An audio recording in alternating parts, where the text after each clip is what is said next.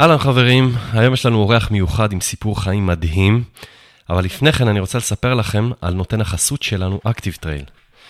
אז אתם כבר בטח יודעים שלהוציא מיזם לפועל, משלב הרעיון ועד לאקסקיושן, זו דרך ארוכה שדורשת המון זמן, מאמץ, התמדה ותשומת לב. גם אחרי שלב ההקמה עדיין צריך לייצר workflow מסודר, לשפצר אותו כל הזמן ולעבוד עם המון מערכות ניהול במקביל, כשאף אחת לא באמת מדברת עם השנייה. אז כאן נכנסת לתמונה נותנת החסות שלנו, Active Trail, פלטפורמה דיבור ואוטומציות שיודעת להתממשק ולהתחבר כמעט עם כל מערכת אחרת. זה יכול להיות באמצעות ה-RESTful API הידידותי שלהם למפתחים, הפלאגינים שלהם לפלטפורמת האי-קומרס, או האינטגרציה שלהם עם זאפייר, לחיבור קל ומהיר עם כמעט כל מערכת אחרת. Active Trail תעזור לכם לחזק את הקשר עם הלקוחות, להגדיל מכירות ולמקסם את ה-ROI שלכם. ועכשיו נעבור לאורח המיוחד שלנו להיום, אבי כץ. אבי הוא איש עסקים ויזם ישראלי שהקים בין היתר את הרשת לצעצועי ילדים כפר השעשועים, את רשת הכל בדולר, רשת חנויות בגדי ילדים ותינוקות, את רשת הכלי בית ששת, את קרן הגשמה, וכמובן, כמו שרובכם בוודאי יודעים, את רשת בתי הקפה, קופיקס. אהלן, אבי. אהלן. אוקיי, אז אה, נתחיל מההתחלה ככה. הסיפור ילדות שלך הוא די יוצא דופן. גדלת בבני ברק, נכון? אני חושב שדווקא יוצא דופן זה הסיפורים הרגילים, אתה יודע, כמעט לא פגשתי כן. יזם אחד שהסיפור שלו יוצא דופן. כן. זה שאתה מוצא סיפור רגיל אצל יזם, זה היוצא דופן. כן. גדלתי אוקיי. בבני ברק, כן. אה, תראה, כנראה בגנטיקה... באיזה בית בעצם תראה, גדלת? תראה, בגנטיקה אה, יש בי נשמה של יזם, של סוחר.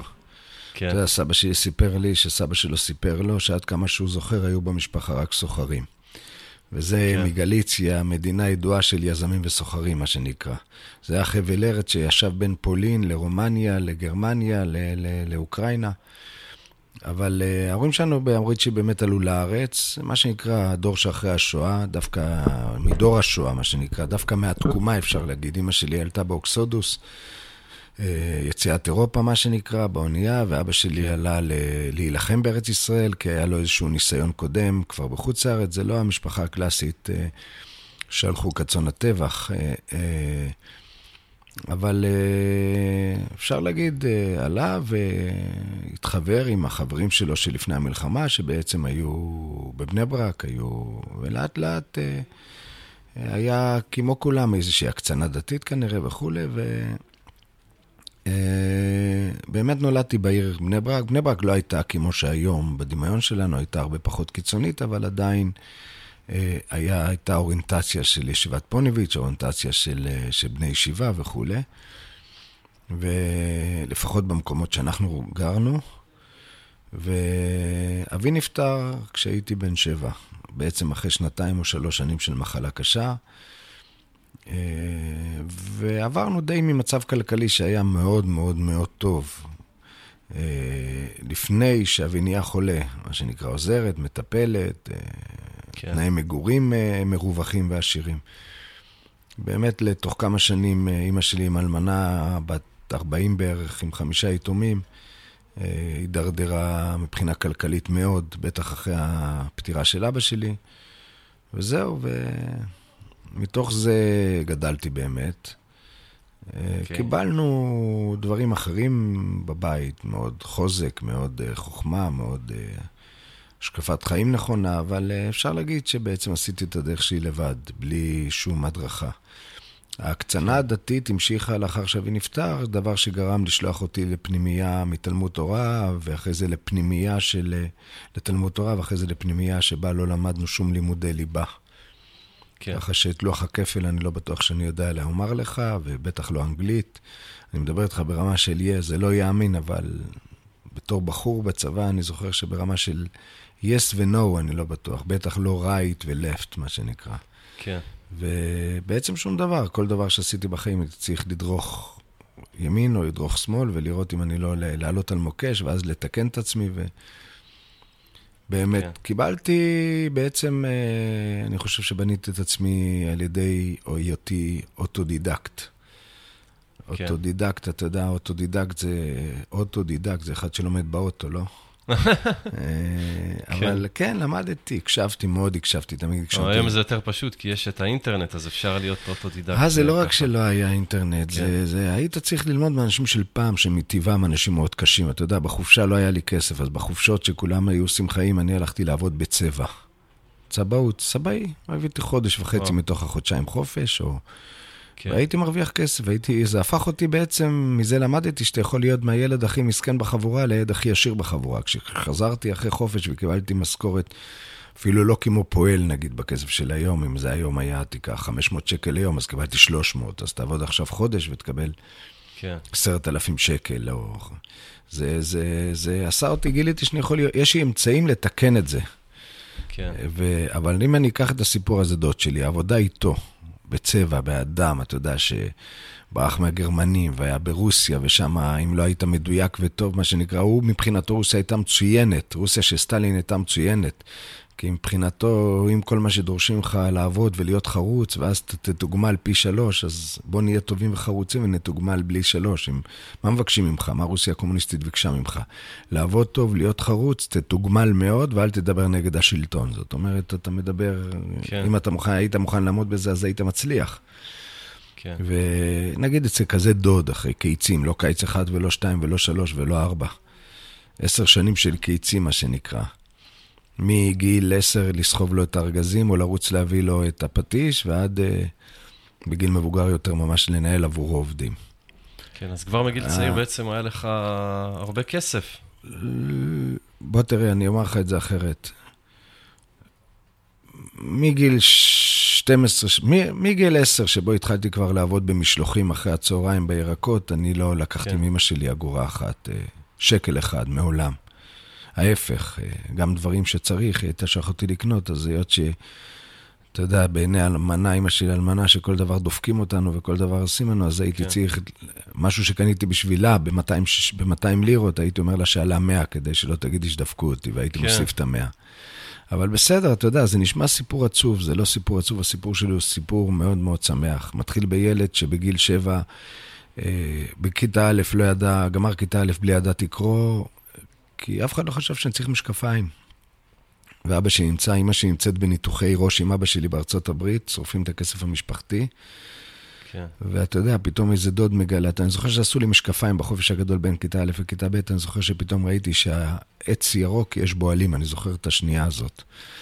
אתה יודע, וילד שגדל, שקרא, הכי הקריא לי, אני לא ידעתי לקרוא. בקיץ, שבין כיתה א' לכיתה ב' לא ידעתי לקרוא. זה בתחילת כיתה ב', כן. כי זה היה שלב שעוד לא עשו לי משקפיים, או עשו לי בדיוק. עברתי פשוט כיתה א' בלשבת מול הלוח בלי לראות אותו.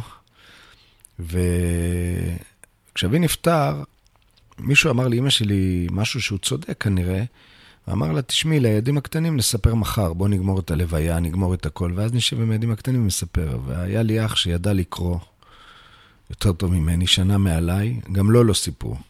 אבל הוא ראה מודעת אבל ברחוב, שאבא שלנו מת, והוא קרא לי, העמיד אותי מול המודעה, וואו.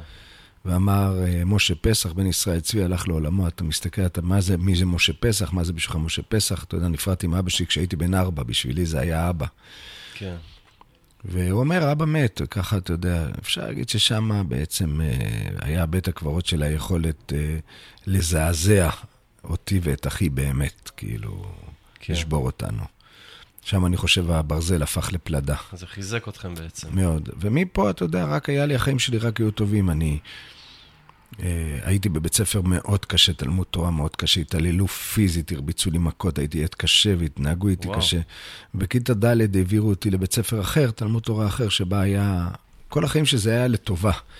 איזה דוד זיהה שאני במצוקה והעביר אותי בית ספר אחר, גם תלמוד תורה, אבל בית ספר מאוד מתקדם, מבחינת מנהל בית ספר שקירב אותי, והיה שיעורי חקלאות ושיעורי ספורט ושיעורי זה, ולימד אותי באמת לאהוב דברים ולראות דברים. באמת, בן אדם כבר נפטר, אבל אני חושב שהיו שם מורים, כל מורה אחד יותר מהשני, מה שנקרא, שאתה זוכר להם, שאתה, אתה יודע, שגידלו בנו אותי. ואז, אתה יודע, בגיל, בגיל 14 אתה הולך לפנימייה, שלכאורה, אם אני אספר לך את התנאים, אתה יודע, פנימייה סגורה על הכרמל, אתה יוצא ביום שישי פעם בחודש וחוזר במוצאי שבת או ביום ראשון, ולכאורה כאילו זה נשמע אוי ואבוי, אבל במציאות זה היה שלוש שנים של גן עדן מבחינתי. יכלתי ללמוד, כן. כי גיליתי שאני אוהב ללמוד. עושים לך ארוחת בוקר, עושים לך ארוחת צהריים, זה דברים שאימא שלי לא היה זמן, כן. חברים, חבר'ה, זאת אומרת, אתה יודע, זה כן. שלוש שנים שחשבתי שעברתי ככה, שעברתי מכיתה, משלושת השנים שבבית ספר יסודי לחמש שנים הבאות, חשבתי שהגעתי גן עדן, ואז עברתי לבצ... לפנימייה, וחשבתי שאני בגן עדן, ואז הגיע הצבא. בצבא כן. גיליתי שזה גן עדן אמיתי. אתה יודע, היום הזה שבו אתה עולה על מדים, ואתה יושב עליך טוב, ואתה נראה טוב, וביום אחד כולם נהיים אותו דבר, ואתה מקבל צ'אנס להנהיג את אלה שחשבת שמי יודע מה הם מנהיגים את העולם, מתברר שסך הכל הם, אה, הם חנונים שזקוקים להנהגה, מה שנקרא. כן. אתה יודע, אלה מ... מ... ואז אתה חמש שנים בלבנון, ובלבנון, כן, אתה יודע... אז מה, מה היית בצבא? בשריון היינו, וב...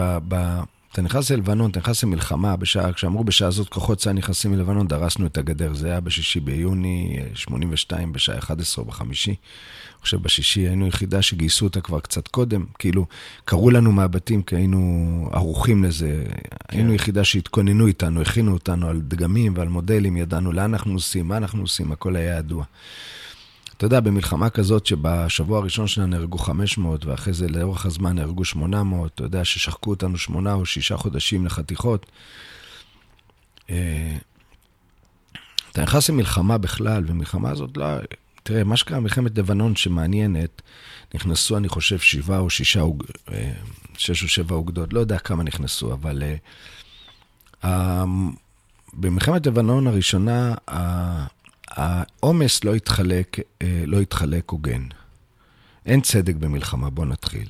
אני אסביר לך מה אני מתכוון. אה? בין מי למי? אני אסביר לך. כן. אתה מח"ט, ויש לך שלושה גדודים, ויש לך גדוד אחד שהוא מצוין, מבצעי מצוין. כן. ויש לך עכשיו מבצע, אתה לוקח את הגדוד הזה, נכון? כן. אין לך מלחמה, זה לא תורנות שאתמול היה הגדוד המבצעי, היום תיקח את הפחות המבצעי, נכון? כן. כן. ואז אתה מג"ד ויש לך לשלוח פלוגה. לבקש משימה מפלוגה, יש לך שלוש פלוגות. אחת מבצעית, אחת uh, בלימודים ואחת...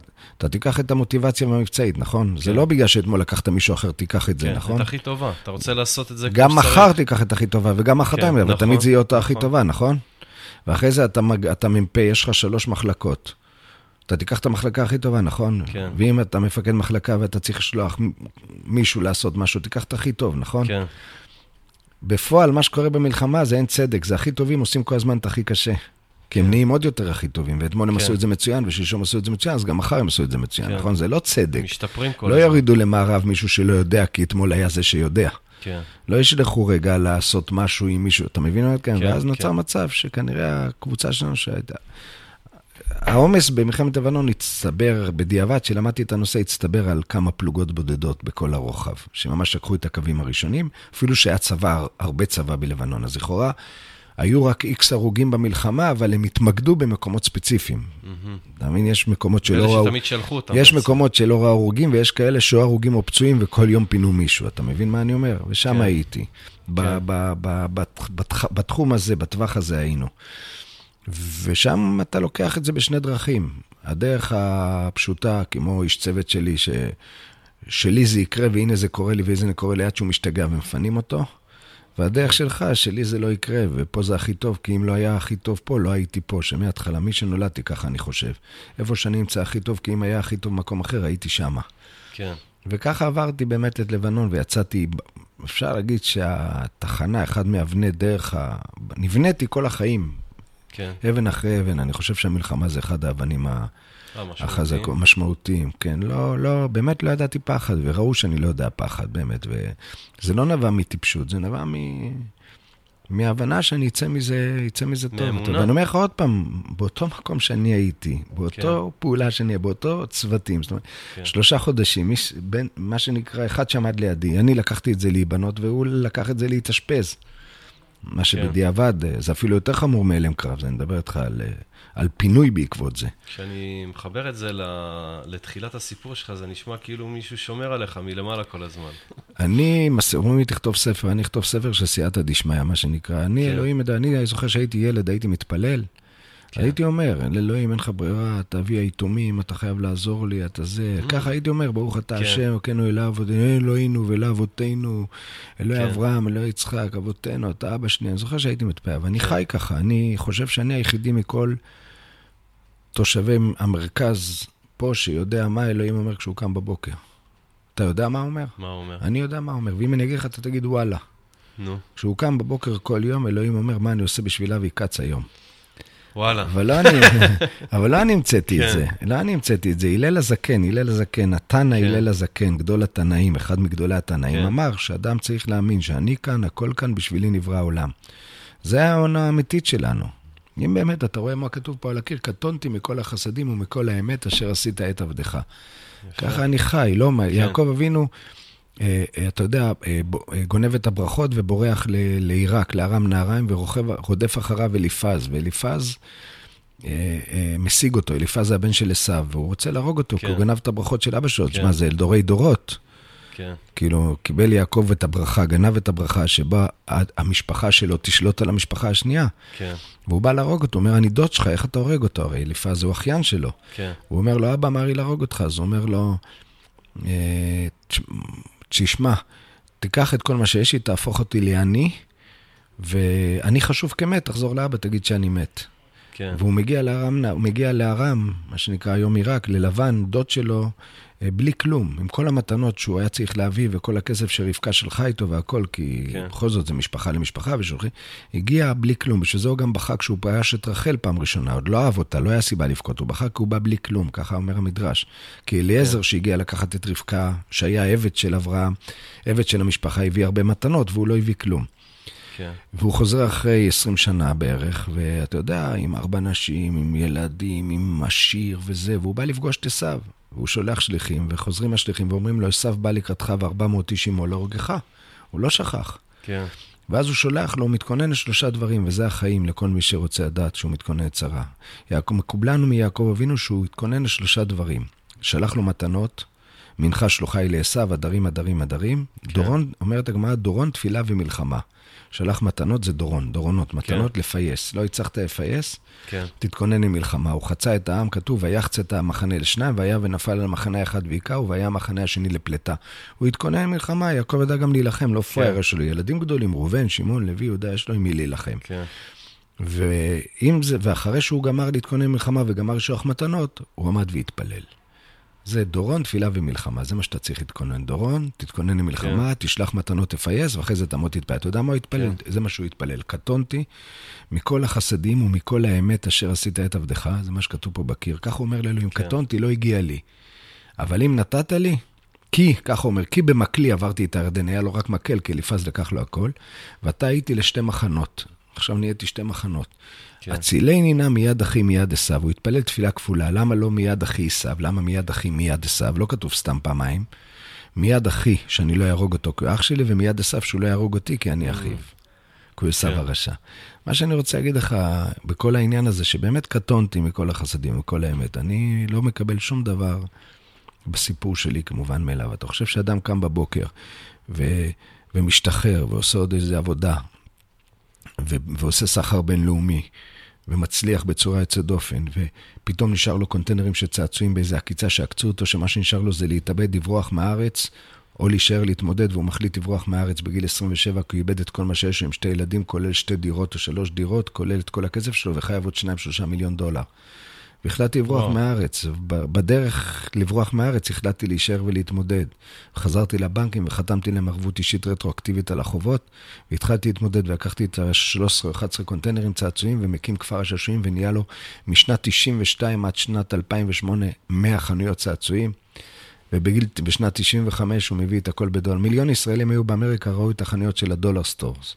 של כן. החנויות של הכל בדולר, אמרו לעצמם, מי שיעשה את זה בארץ ישחק אותה. שתי רשתות דולר קמו בארץ, דולר אחד שהקמנו ומכרנו, והכל בדולר שהיה שלנו. כן. ו- ואחרי זה ששת, מסתכל ימינה, מסתכל שמאלה, אומר, תראה כמה רווח יש הכלי בית, איך אין רשת כלי בית אחת בארץ שאפשר לקנות בטבריה ולהחליף בנתיבות. כן. ולעשות ששת, ונהיה 50 חנויות, ונהיה הכל בדולר תוך ארבעה חודשים 50 חנויות. ואז פשוט, כן. אתה יודע, אתה קונה את נעמן והופך את זה לעסק מצליח, וורדינון, ומוכרת ששת, ממזגת ששת, מוכרת... מה אתה חושב? כן. כל זה בן אדם שלא יודע באמת לקרוא, אני לא טיפש בכלל, ואני... כן. איך אומרים, ככל שעוברים הזמן, לוקח לי יותר זמן לפגוש יותר חכמים ממני, אבל יש. כן. כלום לא מובן מאליו. אני אגיד לך דבר אחד ששואלים, בוא נעשה, בוא נעשה פאוזה. כן. אז אתה שואל אותי, אז מה הסוד להצלחה? עכשיו זה הרקע שבו אתה צריך לשאול אותי מה הסוד להצלחה. ראיתי okay. אוקיי. טיפשים שהצליחו, ראיתי חכמים שהצליחו. אני כל הזמן שומע את הדבר הזה. ראיתי רשעים שהצליחו כן. וראיתי טובים שהצליחו, כן, אבל אוקיי, כולם, היו, כולם היו חרוצים. עצלנים לא ראיתי ביניהם. אוקיי. התמדה והתמדה והתמדה, חריצות וחריצות וחריצות. פשוט להתמיד. פשוט, אתה יודע, כשהתרסקתי והייתי חייב מיליונים, פגשתי אדמו"ר מנדבורנו, הוא כבר לא חי היום. כן. והלכתי להתייעץ איתו שתיים בלילה, קיבל אותי, סיפרתי את כל הסיפור, וזה אומר לי, בעקבות זה החלטתי להישאר ולהתמודד ולא לברוח. הוא אמר לי, תשמע, הסיפורים שלך כל כך מסובכים לי, אני אפילו לא מצליח להבין מה ש... מה ש... את כל מה שאתה אומר לי. אני רק יכול להגיד לך, תתחיל לטפס בהתמדה. ואל תסתכל למטה, כי כשאתה מתחיל לטפס, מסתכל למטה, אתה מפסיק לטפס. כן. הפסיעה הראש... האחרונה שלך על הגבעה, תדע לך שזה... אתה תגיע, כשתגיע, תדע שהגעת. אז להסתכל כל הזמן למעלה. כל הזמן למעלה, כל הזמן כן. למעלה. ואז אתה יודע, יצאתי מזה ב-2008, הייתי בגיל 45, שמתי לי יד, איחרתי באיזה שנה, אבל שמתי יד לעצור את הכל, לממש, לעשות ולראות איפה אני בחיים. וישבתי כן. שנה וחיפשתי עצמי, ואז הקמתי באמת את קרן הגשמה, כי ראיתי באמת מצוקה אדירה, שזה סיפור בפני עצמו, ניגע בו אחרי זה. וזה בעצם שבע שנים מצוקה, שסיפור. איזו מצוקה? של, של מי? יש שני סוגי מצוקות, יש כל מיני סוגי מצוקות בעולם. כן. אחד, יש מצוקה שאתה משלם על קפה 15 שקלים, במקום לעשות בבית 2 שקלים, או לקנות היום בקופיקס 5 שקלים, שזה כן. פתרון של מצוקה אחת. קופיקס פותר למשל, שאם נשאר לך עוד שעה וחצי להגיע הביתה, וב-15 שקל ועוד ב-20 שקל סנדוויץ', אתה לא, תוצ... לא תפרוט 50 שקל לשתות ולאכול, תתאפק שעה וחצי, כן. בקופיקס ב-10 שקלים לא תתאפק. כן. פותר לך איזושהי מצוקה. דרך אגב, יש אה, ככה, אם נסתכל אחורה ככה על המיזמים שהקמת, כולם היה משמעות כולם... חברתית, כן. כן. קח כן. את דוקטור בייבי. בוא ניקח כן. את דוקטור בייבי. אתה יודע, הניצחון הענק שלי, בוא נדבר על כפר השעשועים, אתה יודע. כן.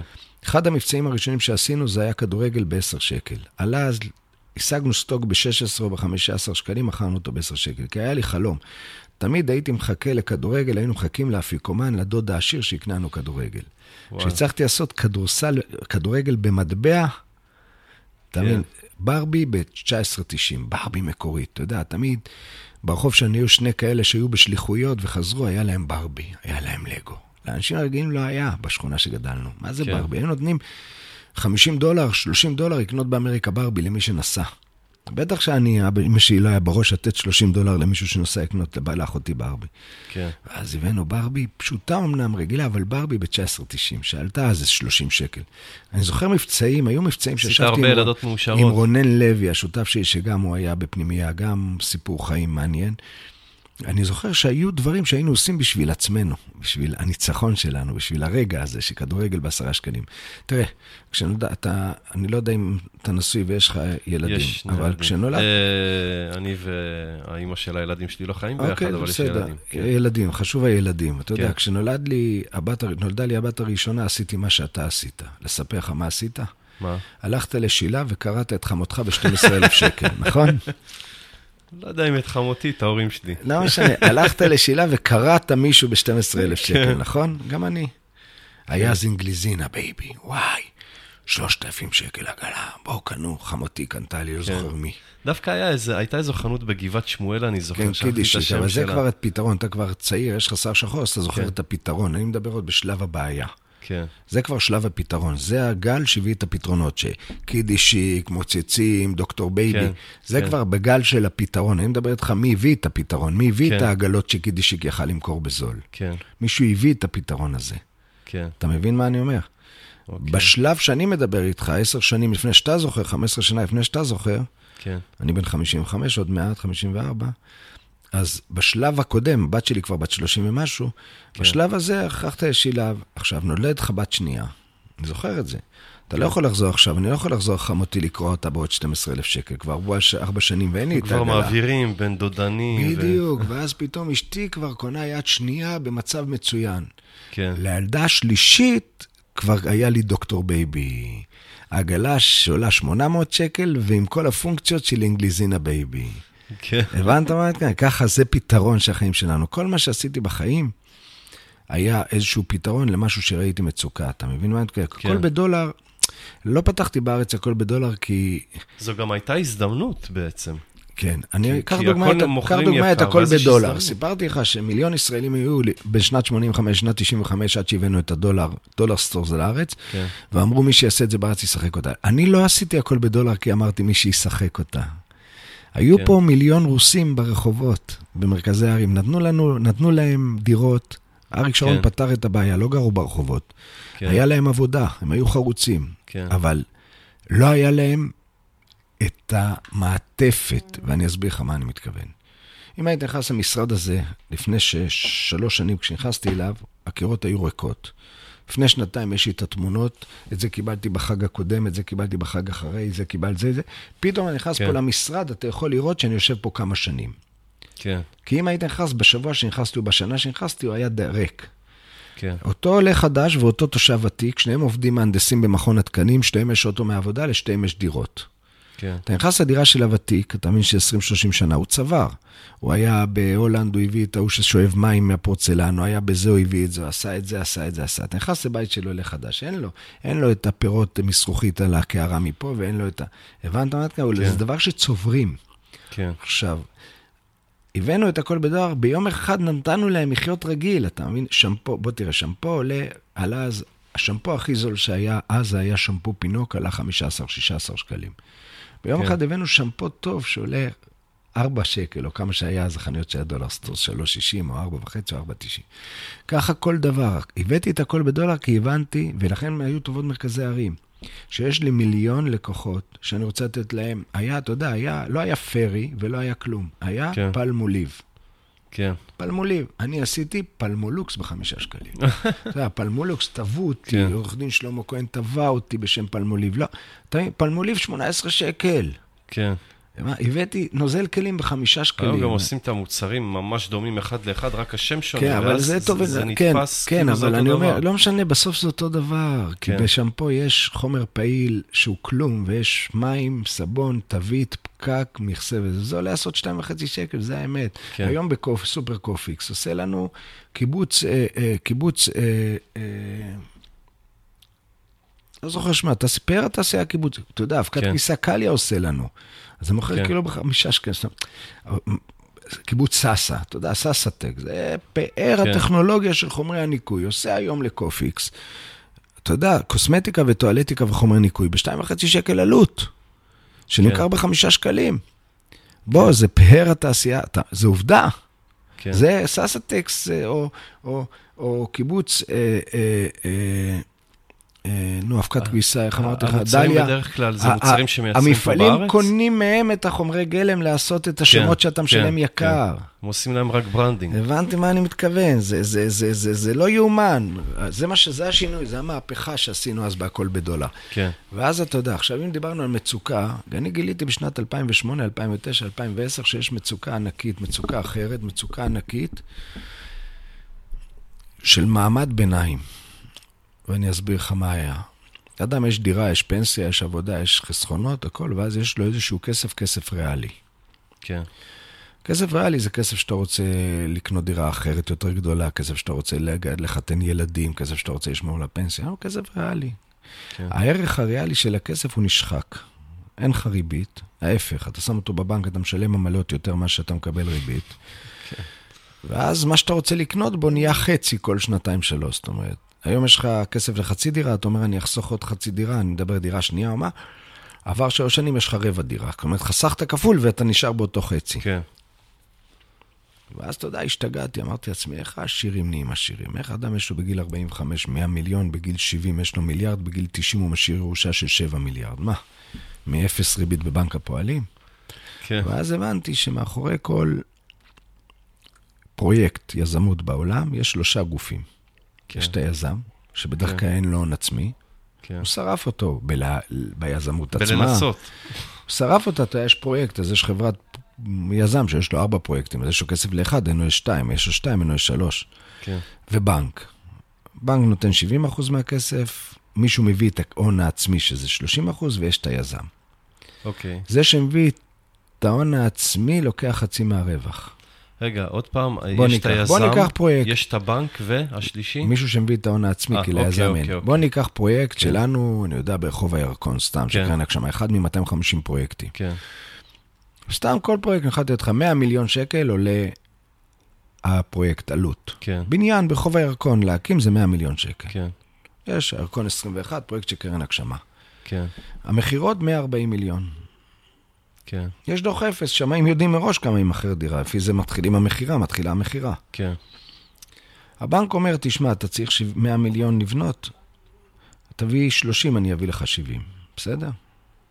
אוקיי, מישהו צריך להביא את ה-30, אחרת לא יצאנו לדרך. ליזם אין. כן, הוא שבע שנים עבד, לאחד את החלקות, להסתדר עם הבעלים, לעשות פה. אין לו. כן, ואם היה לו, כבר נגמר בפרויקט הקודם. כן, יש גבול. ואז באה משפחה עשירה, ויש עשרות ומאות במדינת ישראל. כן, בתי השקעות קטנים, משפחות עשירות. אומרות ליזם, אני אתן לך את ה-30. הבנק יביא 70, אתה מוכר ב-140, תן לי חצי מ-40. כן, היזם אומר, בסדר. הוא חייב אוקיי. להביא את ה-30, אחרת אין פרויקט, גם סבבה לו. הוא לא כן. משקיע, הם משקיעים. הוא מקבל כן. על היזמות 20, הם מביאים את ה-30 מיליון, מקבל 20. עכשיו, ההוא מה-30 ב-50 שנה, בחמש שנים נהיה להם 50, כן, וה-50 נהיה 80, וה-80 נהיה 150, וה-150 נהיה 220. כן. אז זו- זה זה החשבון זה בעצם. החשבון. ואז אמרתי, אם אני אעשה איזשהו מועדון, איזושהי חבורה, שתביא את ה-30. Mm. כל אחד בחלקו, אחד יכול להביא 100 אלף שקל, אחד יביא 200 אלף שקל, אחד, בוא נביא את ה... בוא נביא אנחנו את הכסף הזה וניקח חצי מהרווח. קח פרויקט שהבאת 30 והרווח הוא 20 והוא שלוש שנים. אז תיקח את ה-20, תחלק לשלוש, זה 7, נכון? כן, תחלק את ה-7 ל-20 מיליון סתם שהבאת. אתה יודע, זה 20 אחוז, 15 אחוז, 17 אחוז, לא משנה כמה שנים מתעכב. כן, לשנה. ואז הקמתי מין עסק כזה, מין מועדון. התחלנו 60 חבר'ה, עלינו עם 240 חבר'ה, הגענו ל-2,000, הגענו כבר ל-26 אלף איש. ועוד 3,000 בלונדון, וואו, שמשקיעים ביחד. יש לנו כן. 250 פרויקטים, 13 או 11 מיליארד שקל. כבר החזרנו איזה 800 מיליון שקל בחזרה עם תשואות יפות. כן, אז אתם בעצם היזם. אנחנו אוקיי. לא יזם, אנחנו הגורם שמאגד את האנשים הקטנים שיביאו כסף וייהנו כמו העשירים. אוקיי, ואז אתם מוצאים את היזמים היזם שעושים זה רותם בשטח את ה- שני, היזם זה חברת משב, היזם זה חברת מיובלים, אוקיי. זה חברות בנייה. הם אוקיי, היזם, חברת הבנתי. יזמות. אוקיי, תעזוב רגע את הקבלן בנייה, הוא הפועל. כן, הבנק זה בנק הפועלים ובנק לאומי ובנק הבינלאומי שמביאים 70% מהכסף. כן, הבנתי. ואנחנו מביאים את ההון העצמי ושותפים עם היזם ברווח. אז אם כן. הרווחנו 20 מיליון, מחלקים את זה אחרי זה, כולם ברז. קודם כל מחזירים את ה-30 מיליון שהשקענו, מרוויחים עוד 20 מיליון. תפרוס את זה על 4 שנים, אז נגיד אז זה 15 אחוז, כן, סבבה. ואיפה אתם מזהים את ההזדמנויות? לא, זה עבודה, יש פה, אתה רואה, יש פה 70-80 איש רק פה, Mm. ובארצות הברית 20, ובלונדון 30. כן, יש עסק, הקמנו זה, זה גדל להיות עסק. יש מחלקה שלמה שמאתרת, שבודקת כ-300 הצעות השקעה בחודש, ומביאה לשולחן שמונה, שמהם יוצא שלוש. פונים אליכם או שאתם עושים, פונים, אה, ואנחנו יוזמים? אה, אנחנו פניות? יוזמים, אנחנו עובדים לכם מתווכים, פונים אלינו, יש לנו משרד בלונדון, משרד בארצות כן. הברית שמאתר. כל חודש אנחנו בודקים 300 הש- הצעות שמבקשים מאיתנו כסף, ויש תהליך שמאיזה... זהו, יש איזו מתודולוגיה שאתם עובדים יש עובדים לפיה. מתודולוגיה, הנה, אני יכול להראות לך את זה פה. יש תוכנית מסודרת שעשו כן. לנו דלויט, הפירמת הרואה חשבון, אוקיי, של אה, נוהל של ועדת השקעות זה נקרא. איך כן. בודקים, מה בודקים, מה אתה בודק, אתה בודק, מה אתה מסווג, מה אתה בודק את היזם. בוא אני אסביר לך את הראש שעומד מאחורי העניין. למה צריך אותה? למה צריך לה, להתארגן? אז היינו, אתה יודע, תראה, כדי להשקיע כסף השקעה ריאלית, כן, ולקבל אותו חזרה, לא משנה אם זה מיליארד, לא משנה אם זה 100 מיליון, לא משנה אם זה מיליון או 100 אלף שקל, כן, לא משנה כמה היא, כדי להשקיע כסף ולקבל אותו חזרה, צריך להוציא מהכיס כחצי מיליון שקל. אוקיי, ואני אסביר לך למה. בערך 50 אלף שקל אתה מבזבז רק לקבל איזה 30 הצעות בשביל באחת להשתמש, נכון? כן, למיין את ה-30, לשאול שאלות, להתייעץ, לבדוק, כן. נכון? כבר אתה, הלך לך 50 אלף שקל, עוד לא הגעת סוף סוף לאחד שאתה רוצה אותה, נכון? כן. לבדוק את היזם, לבדוק את הפרויקט, לבדוק את החברה של היזם, לבדוק את ההיסטוריה של היזם, לבדוק את השוק באזור הפרויקט, לבדוק את ההיתכנות של הפרויקט, זה 100 אלף שקל. אוקיי. אחרי זה אתה צריך לקחת את הרצוג פוקס נאמן, לעשות לך הסכמים טובים שיחזירו לך את הכסף. כן. עוד 100 אלף שקל.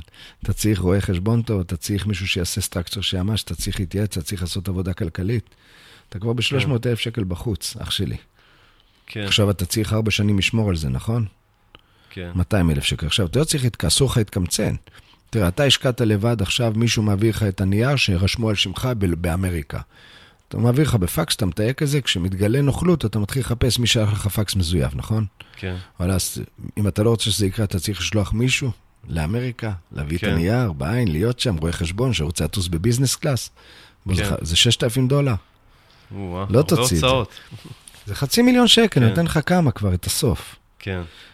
אני לא אשקיע חצי מיליון כדי להשקיע מיליון או שתי מיליון, ואתה לא תשקיע חצי מיליון כדי להשקיע חצי מיליון או מאה אלף. כן. אבל אם נשקיע ביחד 30 מיליון, אז השקענו 30 וחצי. כן. על המאה אלף שקל שלך, כן. החצי מיליון שקל זה 2,000 שקל, אז זאת תשקיע 100, 100 במקום 100, 102 כדי לקבל 160? כן, הבנתי. רגע, אז מבחינת, מה הממוצע של התשואה של אנשים תראה, שמשקיעים מה על שהתפרסם כסף? בתשקיף, שהרשות כן. ניירות ערך אישרה לנו, התשקיף וכולי, זה היה בתחנה האחרונה שזה נבדק פורמלי. אני יודע את המספר, אבל אני לא יכול להגיד בציבורי, אבל התחנה האחרונה שבה נבדק, שבה קיבלנו אישור של הרשות ל... לפרסם את הנתון הזה, זה היה כן. 15% לשנה בערך. Mm, וואו, יפה. נטו, אחרי החלק שלנו, כי אנחנו בעצם מרוויחים מהרווח. אוקיי. זאת אומרת, מישהו השקיע סכום מסוים, הוא מקבל כל שנה 15% על ה... לא כל שנה. נגמר הפרויקט, בסך הכל בממוצע היו פרויקטים אה, שלא אוקיי, הרוויחו אוקיי, כלום, אוקיי. והיו פרויקטים שהרוויחו כן. 30 אחוז. כן, זה הממוצע. אוקיי. אבל לפחות אדם משחק במשחק האמיתי, לא משקרים אותך, מעד- מעדכנים אותך, אומרים כן. לך. אוקיי, כן, ויש הרבה שרלטנים, בוא נקרא לזה ככה בשוק. עוד פעם, אתה יודע, אומרת. הגמרא, לא חור גנב, עכבר, לא עכבר גנב, חור גנב. ככה אומר, לא עכבר הגנב, חור גנב. לא כן. עכבר גנב. מה המשמעות של זה? כשעכבר בא, חוטף משהו ורץ, אם אין לו פה חור, לאן ייכנס? הוא יחטוף? אה. החור הוא הגנב, לא חכם, הוא. חושב כבר איפה הוא הולך לברוח, הוא לא. יחטוף אם אין לו חור. כן, לכן אני אומר, תסדור את החורים של העכברים, לא יהיה לך עכברים. כן, אין עכבר בלי חור. כן. הבנת? אתה, אנשים מאשימים, אתה לא בדקת, אתה... רוב הפעמים שכעסתי בחיים, כעסתי על עצמי. כן, גם אני כזה. בדיוק, מה, אתה כועס? כן. מה אתה, אתה יכלת לדעת, יכלת לראות, נהגת בחוסר אחריות, מה אתה מדבר? נכון? אתה יודע, אני אספר לך את הרגע שבו החלטתי להקים את הגשמה. השקעתי איזו השקעה, 700 אלף דולר, זה היה המון כסף. היה לי כסף ועדיין הרבה כסף, זה הרבה כסף. כן, והתגלה נוכלות, 720 אלף דולר. רגע, אתה השקעת 700 אלף דולר? 720 אלף דולר בהשקעה מסוימת. כן, צריך חבר ועניינים, וחבר שהביא חבר, כן. ממש. זה התגלה נוכלות, נוכלות, נוכלות. ממש, אתה יודע, משהו מתוחכם ברמה ש... שתו לאנשים איזה 150 מיליון דולר בסיפור הזה, כן. וכולם חכמים. כן. אבל מה, יכלתי לדעת. אתה כבר מצליח לזהות עם בן אדם לגבי אז האמינות שלו? בדיעבד יכלתי לדעת. אני זוכר את הרגע שבו אמרתי לבת שלי, אם אני אפסיד פה את הכסף, אני אשם. כן, אבל הפיתוי, התשואה, מה שהציעו, אני אומר לך בשנת 2008-2009, כן, ו... והפסדתי. בוא'נה, אני השתגעתי. זה היה, לא כן. יכולתי להירדם בלילה מתסכול. כעסת על עצמך? אתה תפסיד 700 אלף דולר, יש לי בשורה בשבילך, אני לא אכעס על תישן. עצמי. ולא תישן בלילה. לילה, כן. שתי שאלות, שלוש שאלות. ואז אני נכנסתי לחדר של הילדים ישנים, כן, והחדר שלי, ישנו ילדים, הרבה ילדים בחדרים, חדרי ילדים אז, וראיתי שהם ישנים. באתי לאשתי ואמרתי, את יודעת, עולם מטומטם, עולם הפוך. אני לא אוריד את רמת החיים שלי בגלל שהפסדתי, נכון? כן, אז מי צריך לא לישון, אני או הילדים? זה לקחו להם, לא לי.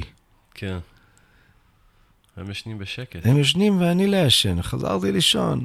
כן. ואז הבנתי שמה שהרגיז אותי, כמו שאתה אומר, זה לא שהפסדתי.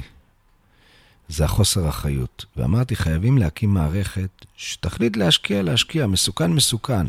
נפסיד, נפסיד, אבל לפחות התנהגנו באחריות. גיליתי שאני לא כן. מספיק אחראי לנהל את העיזבון של הילדים שלי. ועשיתי כן. את הגשמה. הבנתי. אז זה צמח מתוך זה שאתגרת את עצמך מה... חייב, ש... הבנתי שאני חייב להקים, אם אני רוצה לחיות בהשקעות ריאליות, כן. אני חייב להקים מערכת. אוקיי. שתבדוק עבורי, שתנהל עבורי, שתהיה אובייקטיבית. עד כמה שאפשר. ואז הצליח כן. או לא הצליח, לפחות התנהגתי באחריות. כן. איך הגעת למשקיעים הראשונים? היינו חבורה, כל ה-50-60 הראשונים היו חברים. בכלל לא רצינו, 아, לא רצינו לקבל אנשים נוספים. ואז כן. נהיינו איזה 150, והגיע אחד מהפרוטקציות שהצטרף לחבורה, היה עורך דין חנן שמש, שמנהל מאז את קרן הגשמה. כן. והוא, בן דוד שלי, הביא אותו לחבורה. הביא אותו לחבורה שישקיע איתנו. ואז הוא שמע את הרעיון, אמר לי, אתה מבין את גודל הרעיון? אמרתי, כן. הוא אומר, אז למה אתה לא עושה מזה משהו גדול? אמרתי לו, אני... אתה יודע, אני, אני, אין, לי כוח, אין לי את הידע, אין לי את ההשכלה, אין לי את הכוחות להביא את זה מפה. זה מערך ענק. למה. הוא לא עשה את זה? הוא עשה את זה, ואז הוא אמר לי, אני יכול לעבור לצד השני של השולחן ולעשות את זה? אמרתי לו, יאללה, סחטיין, תהיה גם יושב ראש וגם מנכ"ל. ומלפני שבע שנים הוא יושב ראש ומנכ"ל, והוא עשה את זה. וואו, מדהים. הוא הגיע כמשקיע, והיום הוא שותף שלי, והוא ממנכ"ל, והוא עשה. האימפריה הזאת שאתה רואה, זה הוא עשה, אני הבאתי את הרעיון. אני לא יודע, אתה מבין, זה כמו אחד שכואב לו הגב ואומר לך שיש בפינת החדר 200 שקל תרים. כן. אתה יודע, אתה, אז אומר לך, למה אתה לא מרים? אתה אומר, לי תפוס הגב, אבל תאמין לי, זה 200 כן. שקל. כן. אתה קח את קופיקס, אני הולך משנת, הנה אני אראה לך, שתוכל לראות שראית בעין. כן. זו תוכנית קופיקס, אתה רואה? תוכנית קופיקס, אני אקריא לך את התקציר המנהלים. רשת חנויות עם מוצרי שתייה ואוכל קל, מיתוג הרשת יהיה תחת קופי דולר, כאשר הרעיון המרכזי עומד שכל מוצר יימכר במחיר של 4.90 כולל מע"מ וכולי וכולי וכולי. אם אני אראה כן. לך פה, הנה אתה רואה, אני אראה לך פגישות. הנה, הראשון 11 2002, תמכו בניית תוכנית שיווקית. מ-2002 אני הולך עם התוכנית רעיון, הזאת. כן. נתתי את זה לשישה, שבעה אנשים קרובים אליי. כן. קח תעשה, קח תעשה, קח תעשה.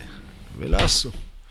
כן. ואז הבת שלי, לפני ארבע ומשהו שנים, עם חבר טוב שלי, נתתי להם, והבת שלי התיישבה ופשוט עשתה. אמרה, אבא צריך כסף. אמרתי, יש לך כסף, צאי לדרך. איזה יופי. צריך חמישה מיליון, ויצאנו ועשינו את קופיקס. איזה כיף זה גם לעשות משהו עם הבת שלך. כן, יש לי בת, אתה יודע, אם אמרתי כן. לך שסבא שלי סיפר לי שעד כמה שהוא זוכר, היו במשפחה רק סוחרים, תחשוב איזה דור סוחרים היא. כן. היא, הבת שלי הרימה את הכפפה, אתה יודע, להקים עסק מהיום הראשון, מהסנדוויץ' הראשון, מהתפוז הראשון, מהעיצוב הראשון, מלבחור את השם. אתה יודע, איך בוחרים שם לעסק? איך? יש מישהו שמקבל 2,000 שקל, קיבלה 2,000 שקל, כן. לתת לך 100 שמות. אוקיי. היא נותן לך 25, 25, 25, 25. לא מצאת?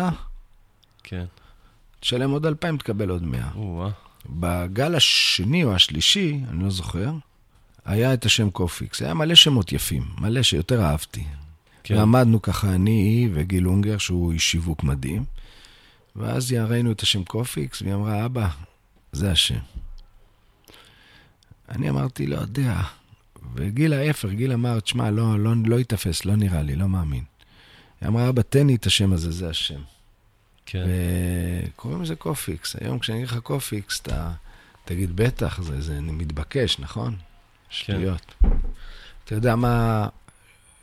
אנחנו שמענו על הרבה שמתחילים את העסק שלהם מבחירת השם. קודם כל בוחרים את השם. אצלנו זה לא, לא, בחרנו את העסק, בחרנו את הקונספט, בחרנו כן. את הרעיון, בחרנו את הזה, ואז בחרנו, לא היה שם בכלל. ואז התאמתם את השם למשהו שישקף את אה, מה שאתם עושים בעצם. תוך כדי בניית המיתוג, התחלנו לבחור כן. שם, ואז אתה בונה מיתוג. הרעיון, כן. הרעיון היה קופי דולר, כמו שאתה רואה בהתחלה. Mm. התוכנית כן. הייתה על קופי דולר, היה לי כן. אפילו... תראה, השאלה הכי, המשפט הכי נפוץ שאומרים לי על קופיק זה... כמובן, הראשון זה כל הכבוד לך. כן. והמשפט השני שהכי נפוץ זה, בואי נשבע לך, חשבתי על זה. כן. אבל אתה יודע, כולם חשבו וכולם אה, רצו, רואים איזה רעיון, אה, חשבתי על זה לפני חמש שנים. אתה יודע מה ההבדל בין חלום לחזון? אני אגיד לך, אתה יודע, יש כיכר באזל בתל אביב. אתה יודע, בבאזל ייסדתי את כן. מדינת היהודים, יש כיכר באזל, נכון? כן. מאחורי כיכר באזל יש סמטה קטנה. אחד הדפנות של כיכר באזל, כיכר הרי, כן. יש סמטה שנקראת סמטת הרב אלקלעי, רחוב הרב אלקלעי. אוקיי. קטן. שאלת את עצמך למה אשכנזים של תל אביב שלפני 120 שנה או 100 שנה נתנו לבן אדם בשם אלקלעי רחוב? אוקיי, למה? לא, לא שאלתי. אני אענה לך. בשנת 1900, 1850, בערך 50 שנה לפני הקונגרס הציוני הראשון שהיה ב-1897, היה יהודי בשם הרב אלקלעי שגר בסרביה, שזה היה הקיסרות האוסטרו-הונגרית, והוא היה הציוני הראשון. הוא כתב okay. ספרים, הוא גם כתב ספר שהוא בעצם האלט נוילנד של הרצל, זה כמעט copy של הספר הזה. הוא okay. היה אוקיי. בארץ ישראל ושלח מכתבים ואמר, תעלו לארץ ישראל. הוא וואו. מבשר הבשורה, הצ... החזון הלאומי, הצ... הלאומי המדיני הראשון. קראו לו הרב אלקלעי. אוקיי. מוזר שלא אגב, אם לא הרבה אנשים שמעו עליו. תעשה בוויקיפדיה, תראה. כן. עכשיו, אני אגיד לך חמור יותר. אם כן. אתה חושב שבמקריות, הספר שהוא כתב, הספר שהרצל כתב כמעט זה, ואתה אומר, מה הקשר בינו לבין הרצל? הסבא של הרצל היה יהודי אורתודוקסי שתקע בשופר בימים נוראים בבית כנסת של הרב אלקלעי. אז לא הייתי מוציא מהאפשרות שהרצל גם פגש את הספר. אז בשיחת בית כנסת בערב שבת ככה... אני לא הייתי מוציא מהאפשרות שהרצל גם לא ראה את הספר של הרב אלקלעי. אבל מה ההבדל? כן. למה הרצל הוא חוזה המדינה ולא הרב אלקלעי? כן, כי הוא עשה. כי הרצל קם ועשה. קונגרס, כן. ווולפסון תביא כסף ותעשה. אתה יודע, כשאתה כותב מכתבים לעשות מדינה, אז אתה מקבל סמטה מאחורי כיכר באזל, וכשאתה עושה מדינה, אתה מקבל את הרחוב העברי בעיר העברייה כן. הראשונה, את הרחוב הראשון בעיר העברייה הראשונה, הבנת? כן. זה ההבדל בין כל אלה שאומרים לי, נשבע לך, חשבתי על זה, לביני שעשיתי. אוקיי. דרך אגב, אה, כשדיברת על אה, קרן הגשמה, אז איך בעצם אפשר להגיע אליכם? זאת אומרת, אם מישהו כן רוצה אה, להשקיע, מה, יש איזה סכומים? כן, 100 אלף שקל, אבל אפשר לקרוא על זה, צריך... זה... צריך, צריך כן. להיכנס לאינטרנט ולהירשם, ואתה נרשם, וחוזרים אליך ורושמים אותך, יש תהליך שצריך להיפגש, לראות. אבל אדם צריך להחליט באמת שהוא בנוי להשקעה ריאלית, כי השקעה ריאלית היא השקעה ריאלית. אתה יודע, אם אחי היה אומר לי שהוא מוכר דירה, את הדירת מגורים שלו ומשקיע בקרן הגשמה, הייתי שובר לו את הרגל. ואם הוא היה כן. אומר לי שהוא יוציא את הפנסיה או את הגמל להשקיע בקרן הגשמה, הייתי שובר לו את הרגל השנייה. כן. אבל אם הוא היה משקיע השקעה ריאלית ולא דרך קרן הגשמה, הייתי שובר לו את שתי הרגליים, אתה מבין? אפשר okay. אוקיי. להירשם, להיכנס לאתר, להירשם, okay. כן. להבין, גם לא חייבים, אתה נרשם לחבורה, למועדון הזה שנקרא הגשמה, אתה לא חייב להשקיע. רק okay. כן. ההירשמות חושפת אותך לקבל הצעות השקעה, לקבל אינפורמציה, לקבל חומרים שאנשים שלא במועדון לא נחשפים.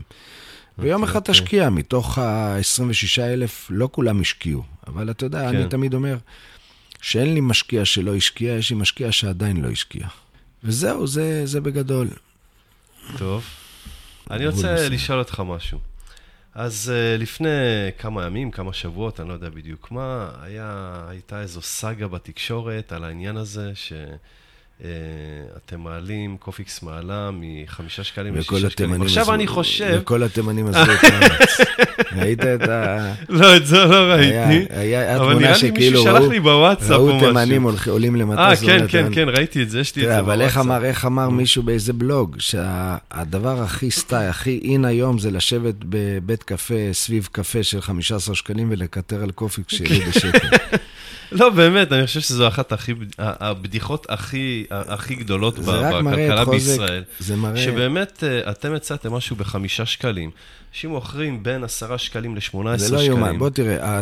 ועל השקל הזה, התוכניות, זה כאילו... התוכניות, התוכניות... אייטם בחדשות. התוכניות קודם כל זה מראה לך את החוזק של קופיקס וכמה הוא נגע בכל דבר. כל דבר ששם את השם קופיקס, כן. יזכה למרב ההקלקות. איך אמרה לי עורך של עיתון ידוע? מייצר traffic.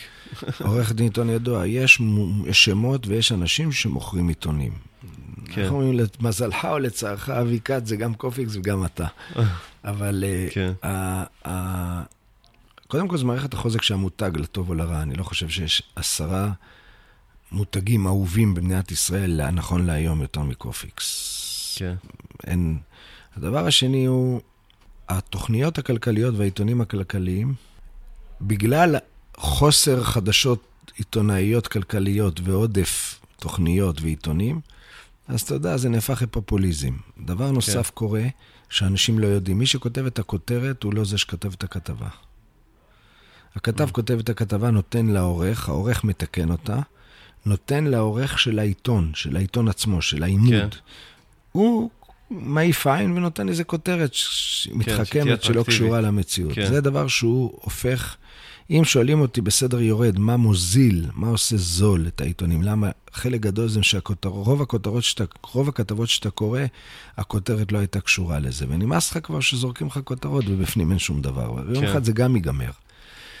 הדבר הנוסף החמור בתוכניות הכלכלה, בעיקר בטלוויזיה, זה שהם חצי מתוכנית כלכלית שלוקחת חצי שעה, חצי מהזמן מקטרים למה לא טוב, ובחצי השני אה, סוקלים באבנים את זה ששינה משהו. כן. תראה מה עשו לרמי לוי. תראה, תראה מה יעשו לי, זאת כן. אומרת, זה... כן. זה פשוט, פשוט לא... נורא. זה פשוט... לא, אבל זה כל כך מגוחך. גם זה... כי זה עדיין פחות מחצי ממה שמוכרים נער, בשוק. זה נערים בני 26, 7, 8. כן. הכתבים הכלכליים, נערים ונערות, שצריכות וצריכים לתת כל הזמן תוצאות וכל הזמן כותרות. והיות שעם ישראל הוא מזוכיסט, אז על דברים טובים הוא לא קורא. תנסה לעשות עיתון שרק יהיו בו דברים טובים, אתה תיסגר מחוסר רייטינג. כן. אז הם נותנים את הביקוש. טוב, אני מקווה שלא ניסגר פה מחוסר רייטינג, כי אנחנו באמת מנסים להיות לא, כאן אה, אופטימיים כן, ולדבר כן, על דברים חיוביים. כן, אתה, אתה, זה ההגדרה שלך. אז כן. טוב, אז יש אה, שתי שאלות שרציתי לשאול אותך. קודם כל, ככה בהמשך לקופיקס. הזכרת את רמי לוי, כי זה מאוד מעניין, שנראה באמת שאתה ראית את ההזדמנויות בכל מיני שווקים שהמחירים שם גבוהים, ואז באת עם איזה עצה ש... כן. שאנשים עם פחות יכולות בעצם יוכלו להרשות לעצמם. כן. והקמת את סופר קופיקס. ויש תחרות מאוד מאוד מאוד קשה בין רמי לוי וכל ה... תראה, העולם הולך למינימליזם. שים כן. רגע, העסק של סופר קופיקס הוא עסק אחר. העולם החכם החדש הולך למינימליזם. כן. לא סתם המחאה פרצה. הרי פעם, פעם המוצרים, לפני 20 שנה, 15 שנה, המוצרים היו יותר יקרים מהיום. אוקיי. אני סיפרתי לך את סיפור השמפו. כן. שמפו, אחרי, היום אתה יכול לקנות שמפו 2 ב-20 במבצע, פעם לא היה. שמפו עלה 15 שקל, פלמוליב עלה 18 שקל. כן. זה מדהים איך זה מגיע אה, למחירים האלה, וכל הזמן מספרים על זה, שיש כל מיני חברות לא, שיודעות לתמחר את הדברים. אני אספר לך את התוכנית, אני אראה לך את התוכנית, אם אני אראה את המחירים, אז אתה תראה שקוקה קולה, אז פחית קולה, אז רצו מאיתנו 3.30. היום פחית קולה רוצים מאיתנו 2.80, ומאז עוד יש... מאז עוד יש... יש מגמה? לא, מאז עוד יש אה, 30 אגורות אה, אה, פיקדון. אה, אז אוקיי. מה באמת קרה? למה עכשיו יש מחאה, או מה קרה בעולם, ומה זה סופר קובי? תראה, המיל... היכולת להילחם במשך השנים ביוקר המחיה היה, לך לשוק, הולך ל... ואחרי השווקים בא ה-heavy דיסקונט, החנויות דיסקונט הגדולים, כמו רמי לוי, כמו מגה, כמו... ותקנה עגלה באלף שקל, תקנה מבצעים, תקנה אחד ועוד אחד, תקנה אריזות גדולות. ואז אתה תוריד את המוצר כן. מ-1,500 שקל ל-1,000, אוקיי. את הסל קנייה. כן. 10 אחוז, 20 אחוז מהאוכלוסייה לא יכלה להשתמש בזה, מסיבות שונות. לא צריכים גריזה גדולה, לא צריכים אחד ועוד אחד, לא, אין אלף שקל, אין אוטו, אין זמן ללכת לקנות באלף שקל. אבל כן. זה לא מסה מספקת כדי לצאת עליה למחאה או להקים שוק אלטרנטיבי. ואז ה-20% האלה היו מקבלים בעיטה, עפים בחזרה למרכזי הערים ונשחטים על ידי סופר סנטר, אחרי זה מגה בעיר, אה, סופרסל, אחרי זה סופרסל שלי, שלי. ו-AMPM וכולי. כן. וחוזרים ל-1500. כן.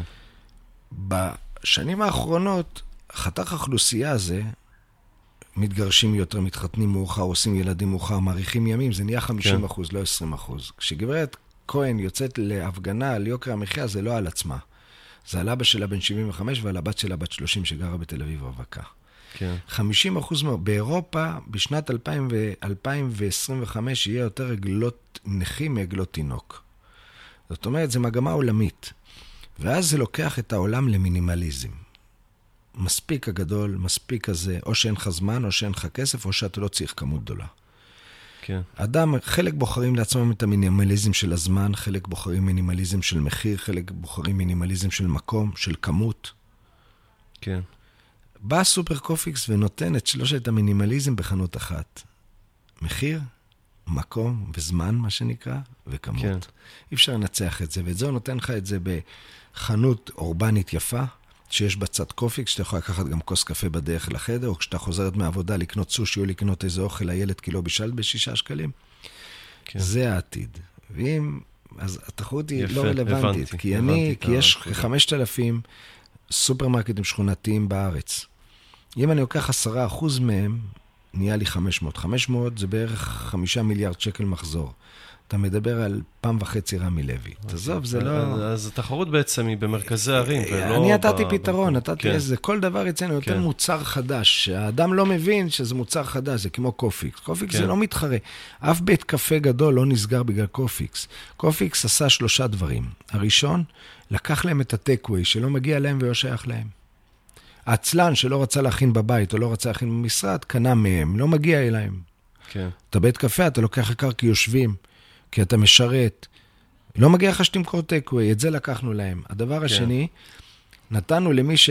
חסכנו למי ש... לאותם אנשי take away, נתנו, שמנו כסף בכיס. אם הבת שלי הייתה שותה קפה בבוקר לעבודה, וקפה אחד בחזרה מהעבודה, שהיה עולה לה 30 שקל, היום עולה לה 10 שקלים. ב-20 ימי עבודה שמתי לה 400 שקל בכיס, שאי אפשר יהיה כבר לקחת לה את זה לעולם. ממשי, אמיתי, כן, כסף. כן.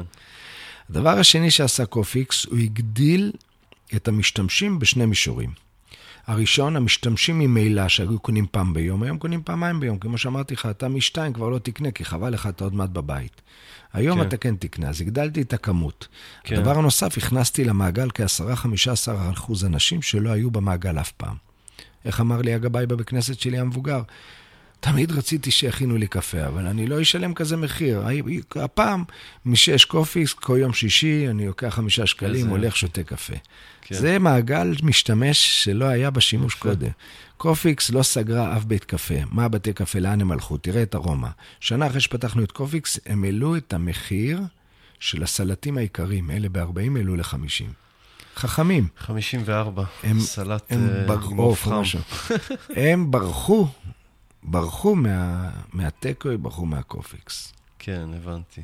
יפה. אז גרמת להם לשנות אסטרטגיה. זה הכל, חברים. תודה רבה לאורח שלנו, אבי כץ, ולכם שהאזנתם לנו. אתם מוזמנים להירשם לפודקאסט באתר שלנו, יוזם.co.il, ולקבל עדכונים על פרקים חדשים באימייל. אתם גם יכולים להירשם לפודקאסט ב iTunes אם יש לכם אייפון, או ב Stitcher אם יש לכם אנדרואיד. אם האזנתם לפרק שאהבתם, שתפו אותו עם אחרים כדי שגם הם יוכלו ליהנות ממנו, או הגיבו עליו בפוסט שבעמוד הפייסבוק שלנו, יזמות עולמות. אז זהו, שיהיה לכם המשך שבוע נפלא ולהשתמע בפרק הבא.